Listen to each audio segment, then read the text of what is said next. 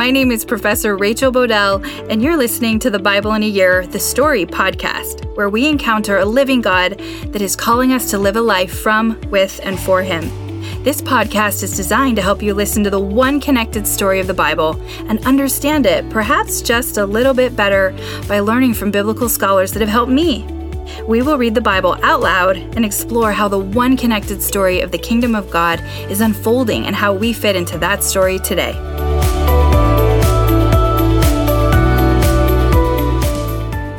This is day 83, and I'm reading from the NIV version of the Bible, Joshua 6 through 12, and Psalm 125. Joshua 6. Now the gates of Jericho were securely barred because of the Israelites. No one went out and no one came in.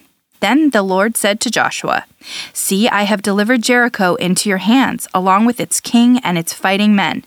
March around the city once with all the armed men. Do this for six days. Have seven priests carry trumpets of ram horns in front of the ark. On the seventh day, march around the city seven times, with the priests blowing the trumpets. When you hear them sound a long blast on the trumpets, have the whole army give a loud shout.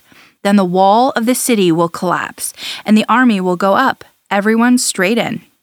So Joshua, son of Nun, called the priests and said to them, Take up the ark of the covenant of the Lord, and have seven priests carry trumpets in front of it. And he ordered the army, Advance, march around the city, with an armed guard going ahead of the ark of the Lord.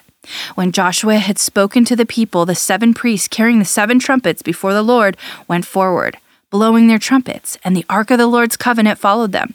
The armed guard marched ahead of the priests who blew the trumpets, and the rear guard followed the ark. All this time the trumpets were sounding. But Joshua had commanded the army Do not give a war cry, do not raise your voices, do not say a word until the day I tell you to shout. Then shout. So he had the ark of the Lord carried around the city, circling it once. Then the army returned to camp and spent the night there. Joshua got up early the next morning, and the priests took up the ark of the Lord. The seven priests carrying the seven trumpets went forward, marching before the ark of the Lord and blowing the trumpets. The armed men went ahead of them, and the rear guard followed the ark of the Lord. While the trumpets kept sounding, so on the second day they marched around the city once and returned to the camp. They did this for six days. On the seventh day, they got up at daybreak and marched around the city seven times in the same manner, except that on that day they circled the city seven times. The seventh time around, when the priest sounded the trumpet blast, Joshua commanded the army Shout, for the Lord has given you the city. The city and all that is in it are to be devoted to the Lord. Only Rahab the prostitute and all who are with her in her house shall be spared, because she hid the spies we sent. But keep away from the devoted things, so that you will not bring about your own destruction by taking any of them. Otherwise, you will make the camp of Israel liable to destruction and bring trouble on it. All the silver and gold and the articles of bronze and iron are sacred to the Lord and must go into his treasury. When the trumpet sounded, the army shouted, and at the sound of the trumpet, when the men gave a loud shout, the wall collapsed. So everyone charged straight in, and they took the city. They devoted the city to the Lord and destroyed with the sword every living thing in it men and women, young and old, cattle, sheep, and donkeys. Joshua said to the two men who had spied out the land, Go into the prostitute's house and bring her out and all who belong to her, in accordance with your oath to her. So the young men who had done the spying went in and brought out Rahab, her father and mother, her brothers and sisters, and all who belonged to her. They brought out her entire family and put them in a place outside the camp of Israel. Then they burned the whole city and everything in it. But they put the silver and gold and the articles of bronze and iron into the treasury of the Lord's house. But Joshua spared Rahab the prostitute with her family and all who belonged to her, because she hid the men Joshua had sent as spies to Jericho, and she lives among the Israelites to this day.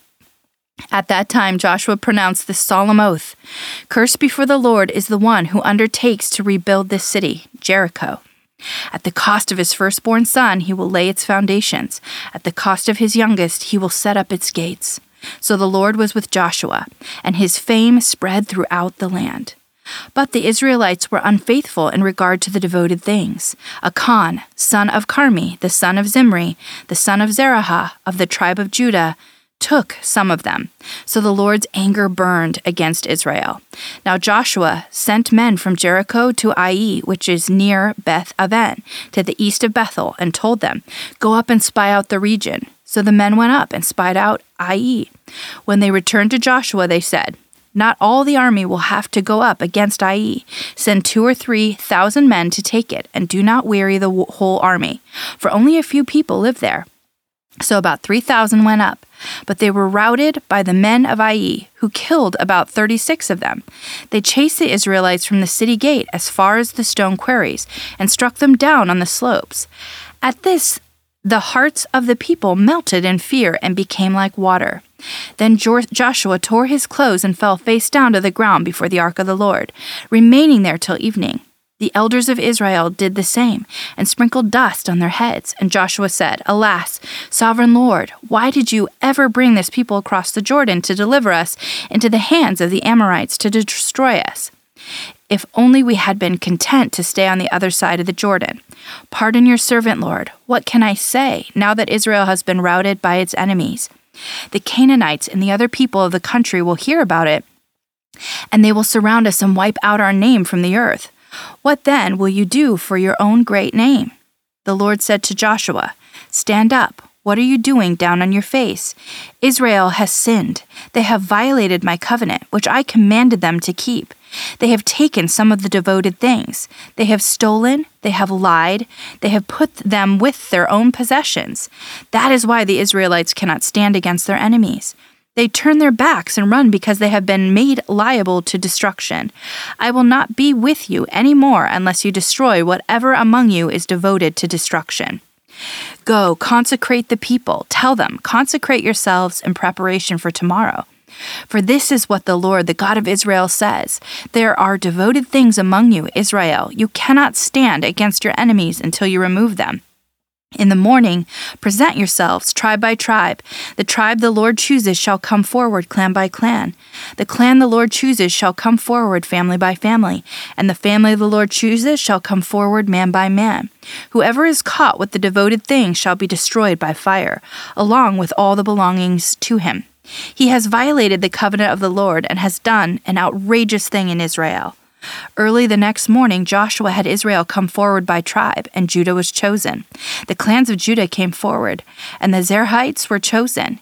He had the clan of the Zerahites come forward by families, and the Zimri was chosen.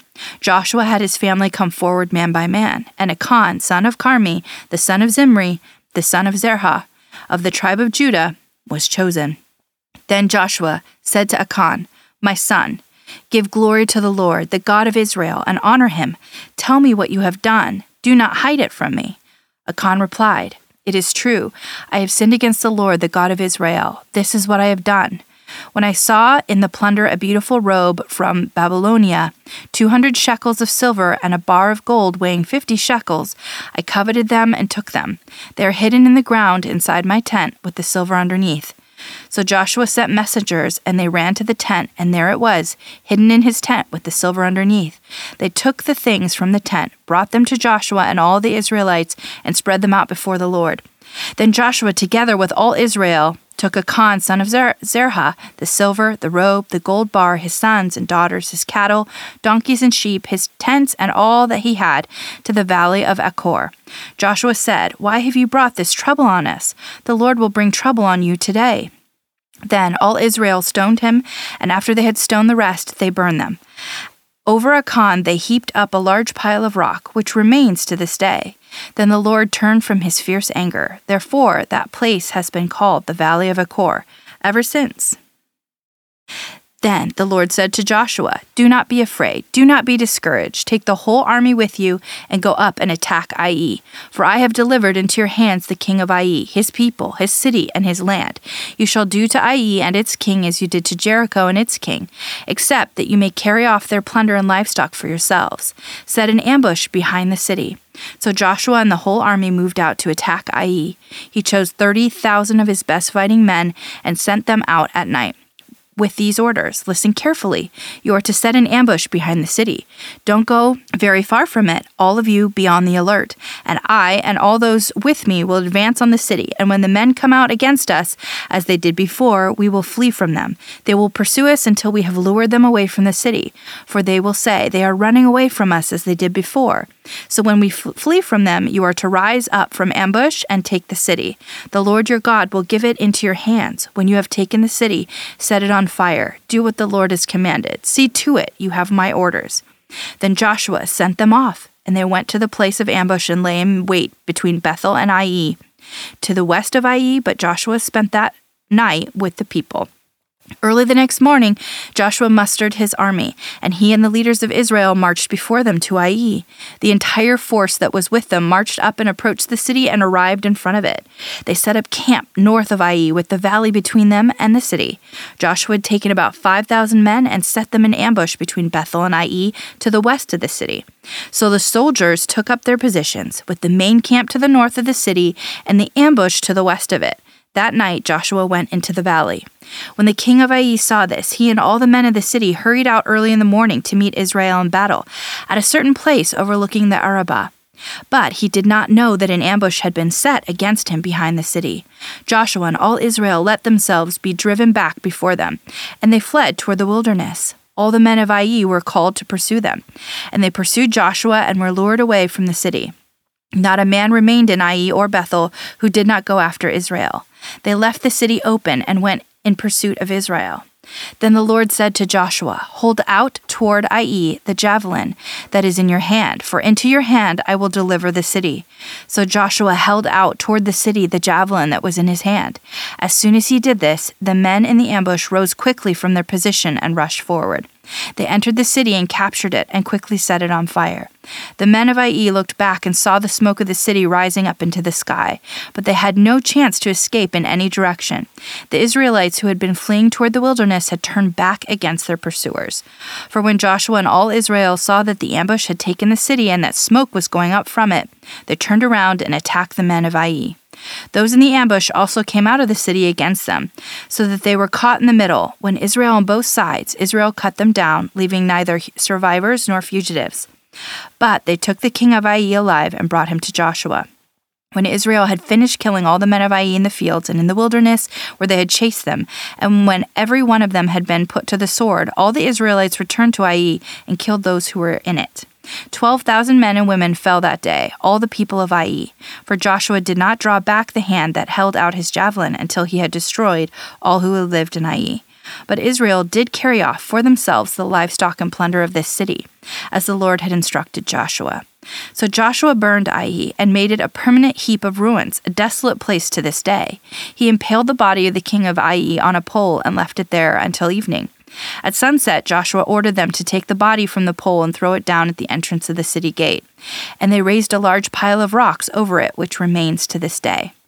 Then Joshua built on Mount Ebal an altar to the Lord, the God of Israel, as Moses the servant of the Lord had commanded the Israelites. He built it according to what it is written in the book of the laws of Moses, an altar of uncut stones on which no iron tool has been used. On it, they offered the Lord burnt offerings and sacrificed fellowship offerings. There, in the presence of the Israelites, Joshua wrote on stones a copy of the law of Moses.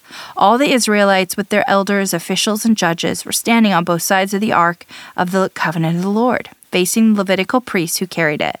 Both the foreigners living among them and the native born were there. Half of the people stood in front of Mount Gerizim, and half of them in front of Mount Ebal as Moses, the servant of the Lord, had formerly commanded when he gave instructions to bless the people of Israel. Afterward, Joshua read all the words of the law, the blessings and the curses, just as it was written in the book of the laws. There was not a word of all that Moses had commanded that Joshua did not read to the whole assembly of Israel, including the women and children, and the foreigners who lived among them. Now, when all the kings went west of the Jordan heard about these kings, the kings in the hill country, in the western foothills, and along the entire coast of the Mediterranean Sea, as far as Lebanon, kings of the Hittites, Amorites, Canaanites, Perizzites, Hivites, and Jebusites, they came together to wage war against Joshua and Israel. However, when the people of Gibeon heard what Joshua had done to Jericho and Ai, they resorted to a ruse. They went as a delegation whose donkeys were loaded with worn out sacks and old wineskins, cracked and mended. They put worn and patched sandals on their feet and, and wore old clothes. All the bread of their food supply was dry and moldy.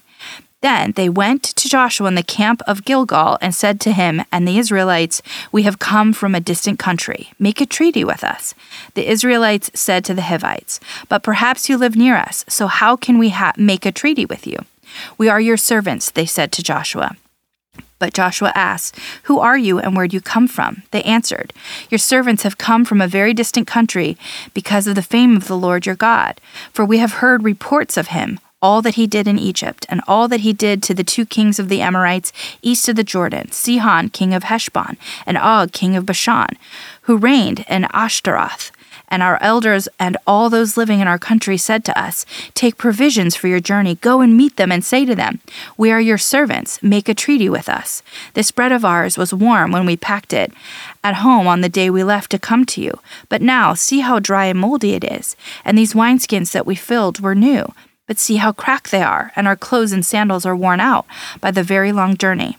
The Israelites sampled their provisions, but did not inquire of the Lord. Then Joshua made a treaty of peace with them to let them live, and the leaders of the assembly ratified it by oath. Three days after they made the treaty with the Gibeonites, the Israelites heard that they were neighbors living near them. So the Israelites set out, and on the third day came to their cities Gibeon, Kephirah, Beeroth, and Kiriath Jearim. But the Israelites did not attack them, because the leaders of the assembly had sworn an oath to them by the Lord, the God of Israel. The whole assembly grumbled against the leaders, but all the leaders answered, We have given them our oath by the Lord, the God of Israel, and we cannot touch them now. This is what we will do to them. We will let them live, so that God's wrath will not fall on us for breaking the oath we swore to them. They continued, Let them live, but let them be woodcutters and water carriers in the service of the whole assembly. So the leader's promise to them was kept. Then Joshua summoned the Gibeonites and said, Why did you deceive us by saying we live a long way from you, while actually you live near us? You are now under a curse. You will never be released from service as woodcutters and water carriers for the house of my Lord. They, they answered Joshua, Your servants were clearly told how the Lord your God had commanded his servant Moses to give you the whole land and to wipe out all its inhabitants from before you. So we feared for our lives because of you, and that is why we did this. We are now in your hands. Do to us whatever seems good and right to you. So Joshua saved them from the Israelites, and they did not kill them. That day he made the Gibeonites woodcutters and water carriers for the assembly, to provide for the needs of the altar of the Lord at the place the Lord would choose. And that is what they are to this day.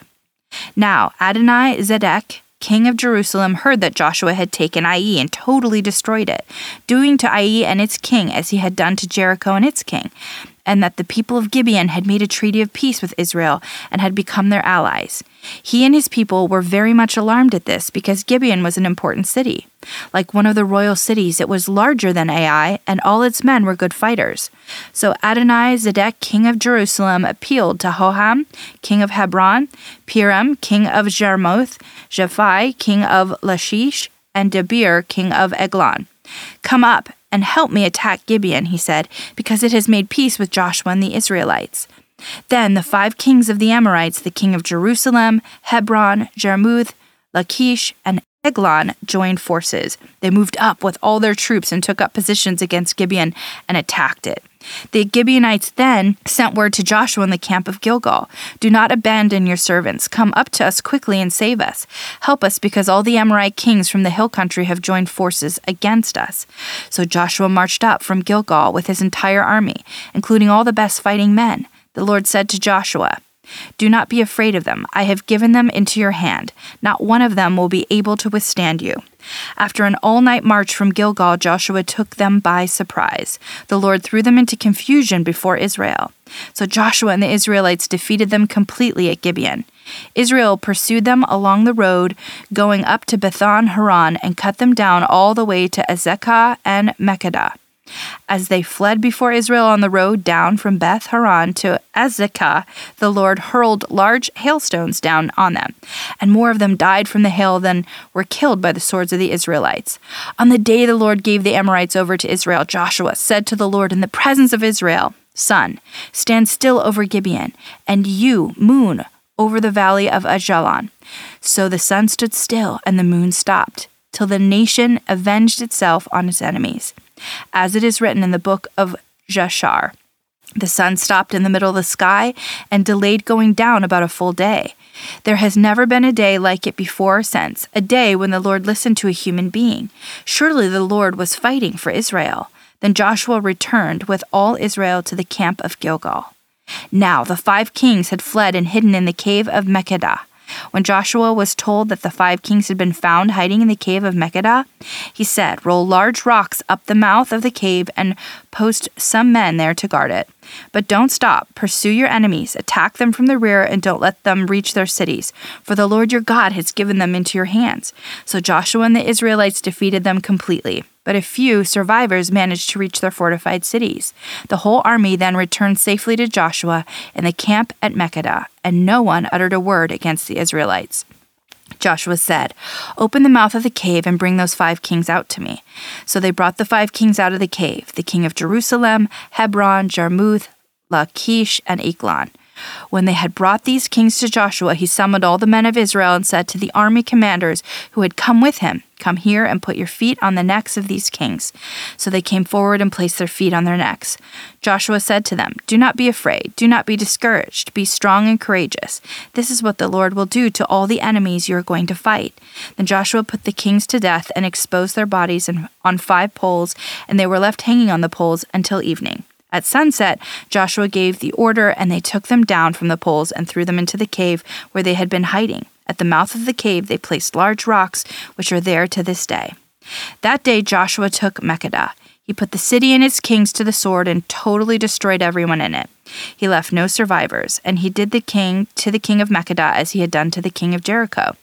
Then Joshua and all Israel with him moved on from Makkedah to Libnah and attacked it. The Lord also gave that city and its kings into Israel's hands. The city and everyone in it Joshua put to the sword. He left no survivors there, and he did it to kings as he had done to the king of Jericho. Then Joshua and all Israel with him moved on from Libnah to Lachish. He took up positions against it and attacked it. The Lord gave Lachish into Israel's hands, and Joshua took it on the second day. The city and everyone in it he put to the sword, just as he had done to Libnah. Meanwhile, Hiram, king of Gezer, had come up from to help Lachish, but Joshua defeated him and his army until no survivors were left. Then Joshua and all Israel with him moved on from Lachish to Eglon. They took up positions against it and attacked it. They captured it the same day and put it to the sword and totally destroyed everyone in it, just as they had done to Lachish. Then Joshua and all Israel with him went up from Eglon to Hebron and attacked it.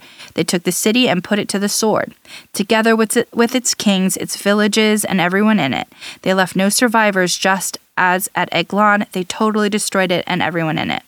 Then Joshua and all of Israel with him turned around and attacked Debir. They took the city, its king, and its villages and put them to the sword. Everyone in it they totally destroyed. They left no survivors.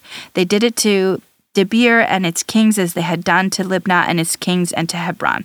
So Joshua subdued the whole region, including the hill country, the Negev, the western foothills, and the mountain slopes. Together with all their kings, he left no survivors. He totally destroyed all who had breathed, just as the Lord, the God of Israel, had commanded. Joshua subdued them from Kadesh, Barnea to Gaza, and from the whole region of Goshen to Gibeon. All these kings and their lands Joshua conquered in one campaign, because the Lord, the God of Israel, fought for Israel. Then Joshua returned with all of Israel to the camp at Gilgal. When Jabin, king of Hazor, heard of this, he sent word to Jobab, king of Madon, to the kings of Shimron and Akshaph, and to the northern kings who were in the mountains, in the Arabah south of Kinnereth, in the western foothills, and in the ne- Nephoth on the west, to the Canaanites in the east and west, to the Amorites, Hittites, Perizzites, and Jebusites in the hill country, and to the Hivites below Hermon in the region of Mizpah. They came out with all their troops and a large number of horses and chariots, a huge army as numerous as the sand on the seashore. All these kings joined forces and made camp together at the water of Merom to fight against Israel. The Lord said to Joshua, Do not be afraid of them, because by this time tomorrow I will hand all of them, slain, over to Israel. You are to hamstring their horses and burn their chariots. So Joshua and his whole army came against them suddenly at the waters of Merom and attacked them, and the Lord gave them into the hands of Israel. They defeated them and pursued them all the way to Greater Sidon, the Misrephoth Maim, and the valley of Mizpah on the east until no survivors were left. Joshua did to them as the Lord had directed. He hamstrung their horses and burned their chariots. At that time, Joshua turned back and captured Hazor and put its kings to the sword. Hazor had been the head of all these kingdoms. Everyone in it they put to the sword. They totally destroyed them, not sparing anyone that breathed, and he burned Hazor itself. Joshua took all these royal cities and their kings and put them to the sword. He totally destroyed them as Moses, the servant of the Lord, had commanded. Yet Israel did not burn any of the cities built on their mounds, except Hazor, which Joshua burned. The Israelites carried off for themselves all the plunder and livestock of those cities, but all the people they put to the sword until they completely destroyed them not sparing anyone that breathed, as the Lord commanded his servant Moses. So Moses commanded Joshua, and Joshua did it. He let nothing undone of all that the Lord commanded Moses. So Joshua took this entire land, the hill country, all the Negev, the whole region of Goshen, the western foothills, the Arabah, and the mountains of Israel with their foothills, from Mount Halak, which rises toward Seir, to Baal Gad in the valley of Lebanon below Mount Hermon. He captured all their kings and put them to death. Joshua waged war against these kings for a long time, except for the Hivites living in Gibeon. Not one city made a treaty of peace with the Israelites who took them all in battle, for it was the Lord himself who hardened their hearts to wage war against Israel, so that he might destroy them totally, exterminating them without mercy, as the Lord had commanded Moses. At that time, Joshua went and destroyed the Anakites from the hill country, from Hebron, Debir, and Anab, from all the hill country of Judah and from all the hill country of Israel. Joshua totally destroyed them and their towns. No Anakites were left in Israelite territory, only in Gaza, Gath, and Ashdod did any survive.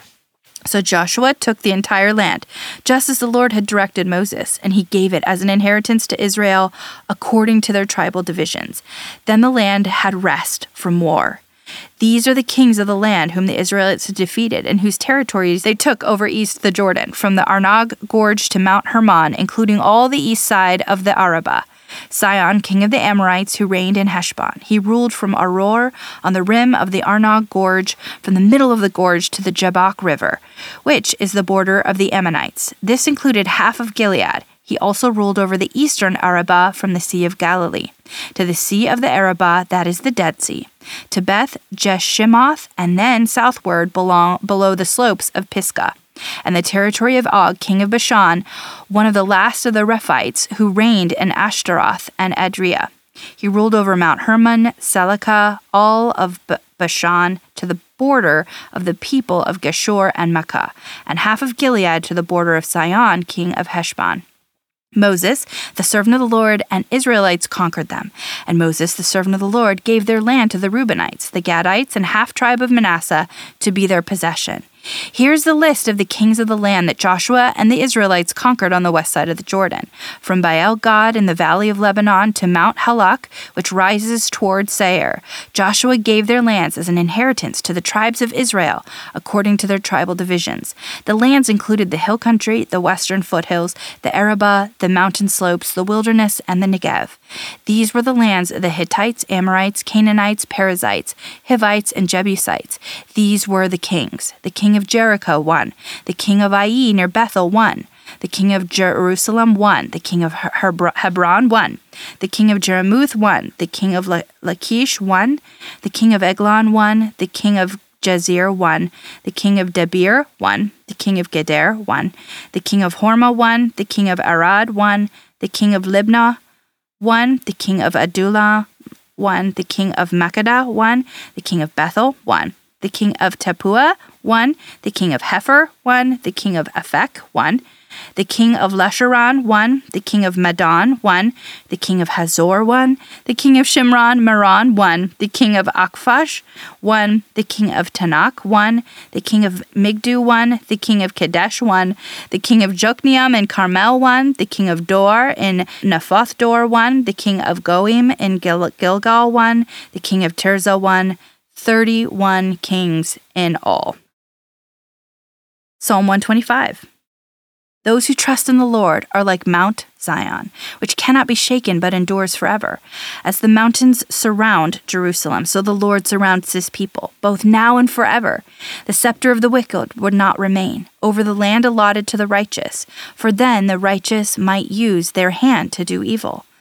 Lord, do good to those who are good, to those who are upright in heart. But those who turn to crooked ways, the Lord will banish with evildoers. Peace be on Israel. Okay, wow, a lot of war, and I read a lot because it kind of all goes together. This is like period of war and wrestling. So I'm going to try to explain this very complicated thing pretty quick, but I think it's good to read it all at once because it's dark but also points to the goodness of God. So let's talk about it. But let's back up for a minute. We left off yesterday with Joshua sending spies who came back and reported the Canaanites were scared of, in quotes, us and not the Lord. And then there was a man with a drawn sword, and Joshua asked him, Are you for us or our enemies? And the man said, Neither. I am the commander of the Lord's army. And then Joshua replies with what message does my Lord have for his servant? And the response was to take off his sandals, for the place where he stood was holy, and Joshua obeyed. To me, this was a reminder that this mission, this battle, is God's, not Israel's or Israel against Canaan. And the Canaanites and Amorites, if you remember from Leviticus 18 and Deuteronomy 12, and as Marty Solomon reminded me of how the Canaanites worshipped idol gods and practiced fertility cults, which were described as extremely morally depraved around sex, reference Leviticus 18. They also engaged in gruesome sacrifice of newborn babies to Baal, reference Deuteronomy 12, verse 29 to 31. Marty pointed out that Canaanite graveyards have been found with tens of thousands of infants in them. Genesis 15 included a conversation with Abraham and God about how the sins of the Canaanites slash Amorites have not yet reached their full measure. God held out for 450 years before this battle. Marty Solomon describes how God endured four to five centuries, hearing the cries of these baby sacrifices, and God wanted total victory over this. On one hand, it's like my soul understands, but then on the other, the total destruction makes me uneasy. And Marty Solomon's response is to fall back and be grateful we are not God and do not have to make such complicated decisions of knowing when to be patient and when enough is enough. God is merciful but also just, and he will bring order to chaos. We know from all we've been reading that God is slow to anger, abounds in love, is quick to forgive, and loves a thousand generations, but holds three generations accountable. This is a story of war, but also for many, it might be wrestling about these ideas. But I'm reminded of the end of the book of Job, where the reason for Job's suffering and loss is not clear in the way we think, or want clarity. But instead, God's response is His presence, His relationship, and the reminder to remind us that God Himself is wisdom. While being critical thinkers and taking our questions to God is good, we have to be careful regarding the orientation of our hearts. Because if or when we demand God be what we want or think is right, we have repositioned ourselves as God with a little g, and then we're dislocated from the truth. Marty Solomon describes this as the hardest book for him to read in the Bible. It is certainly perplexing, and I think it's equally hard to digest as the book of Judges. It's just perplexing. There are a few things that Marty Solomon points out that I think might be worth noting. Where in Exodus, Deuteronomy, and Numbers, we often read about how God said something specific to Moses, and then we would read what Moses said about what God said to Israel. In this book, Joshua is often the one speaking, and God is not speaking, and there isn't a record of God speaking to Joshua in many cases. This doesn't mean God didn't speak to Joshua, it's just interesting and worth noting that the author didn't give us this perspective. These decisions are often intentional and may give us something to think about. Similarly, Marty Solomon describes how Joshua is often acting like a pagan king by putting people on poles, but Joshua is also differentiating himself from other kings by not mocking or chiding them inappropriately, and he has the bodies disposed of by nightfall, which we read was a differentiating mark of Israel. They were to do that. Marty Solomon points out how this feels odd because the whole point of putting someone on a pole was to create fear by, to the passersby in the days ahead. But if they're put up and then taken down by nightfall, this really may not accomplish that same goal. But it's about God's reputation not Joshua or Israel's. Marty Solomon points out how this all seems or may seem very gruesome to us, but war and conquering were a very common genre of literature and practice in that day. These were the stories told, and this was the culture around them. In this story, God's people are acting like this, but also acting at some point and time differently. There seems to still be a mark of God's edit in some way. As the Bible Project summary video in Joshua's goes, in this story there are two major conflicts with Canaanite groups, one in Jericho and the other Ai, and then, over years, several other smaller ones. The first major battle in Jericho was passive, demonstrating God is the architect of victory. And there's also this sense that maybe, like Rahab did, the display will cause the people to turn around towards God, but they don't, as the story goes to utter tragedy, and the walls come down with trumpets, which points back to how Israel's main role is to trust and obey God more than to be the victor or to take a win. Then a seemingly opposite point is made in the next battle at Ai, where an Israelite steals and lies about taking some of the devoted goods that were to be given to God. The people of Ai and the other Israelites, or Achan, the Israelite, is totally destroyed. Dr. Mackie points out that these two battles highlight the theme we've been reading that trust and obedience are key. And here we see that is, an Israelite is not given an exception. There are consequences for them as there are God's enemies when self exile in the form of disobedience is chosen. I should, of course, mention that some biblical scholars emphasize the theological point of this war, where others focus on the physical evidence for these battles. Marty Solomon points out that there really hasn't been any substantial physical evidence for any of these battles, but it is, of course, and it could have happened in this way, or perhaps it is hyperbole. Dr. Tim Mackie points out that, that it must be hyperbole because while total destruction, no survivors, and all that breathed reference all the verses we just read. It sounds like genocide, but we know there were survivors like Rahab and her family, the Gibeonites, and in Deuteronomy, the Israelites are told not to intermarry or have business deals with them, which Mackie describes as hard to do if everyone is dead. He references Joshua 10 36 to 39, where the Israelites were said to have totally destroyed two cities and people groups, but then Five chapters later, these towns are, are described as still being populated by Canaanites. In this case, there is a clear emphasis on the theological truth, and hyperbole was very common in that time period, so it's something to think about. But the point seems to be that God's arc of victory and his ability to keep his promises is absolute.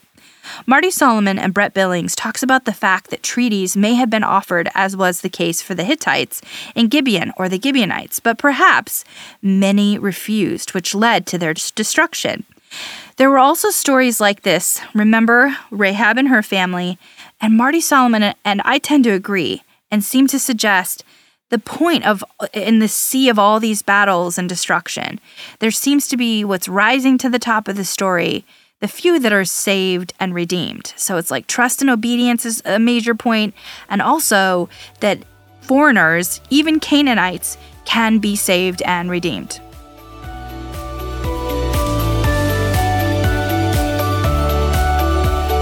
Pray for me, I'm praying for you. My prayer is this, found in Philippians 1 9 through 11, that your love may abound more and more in knowledge and depth of insight, so that you may be able to discern what is best and may be pure and blameless for the day of Christ, filled with the fruit of righteousness that comes through Jesus Christ, to the glory and praise of God.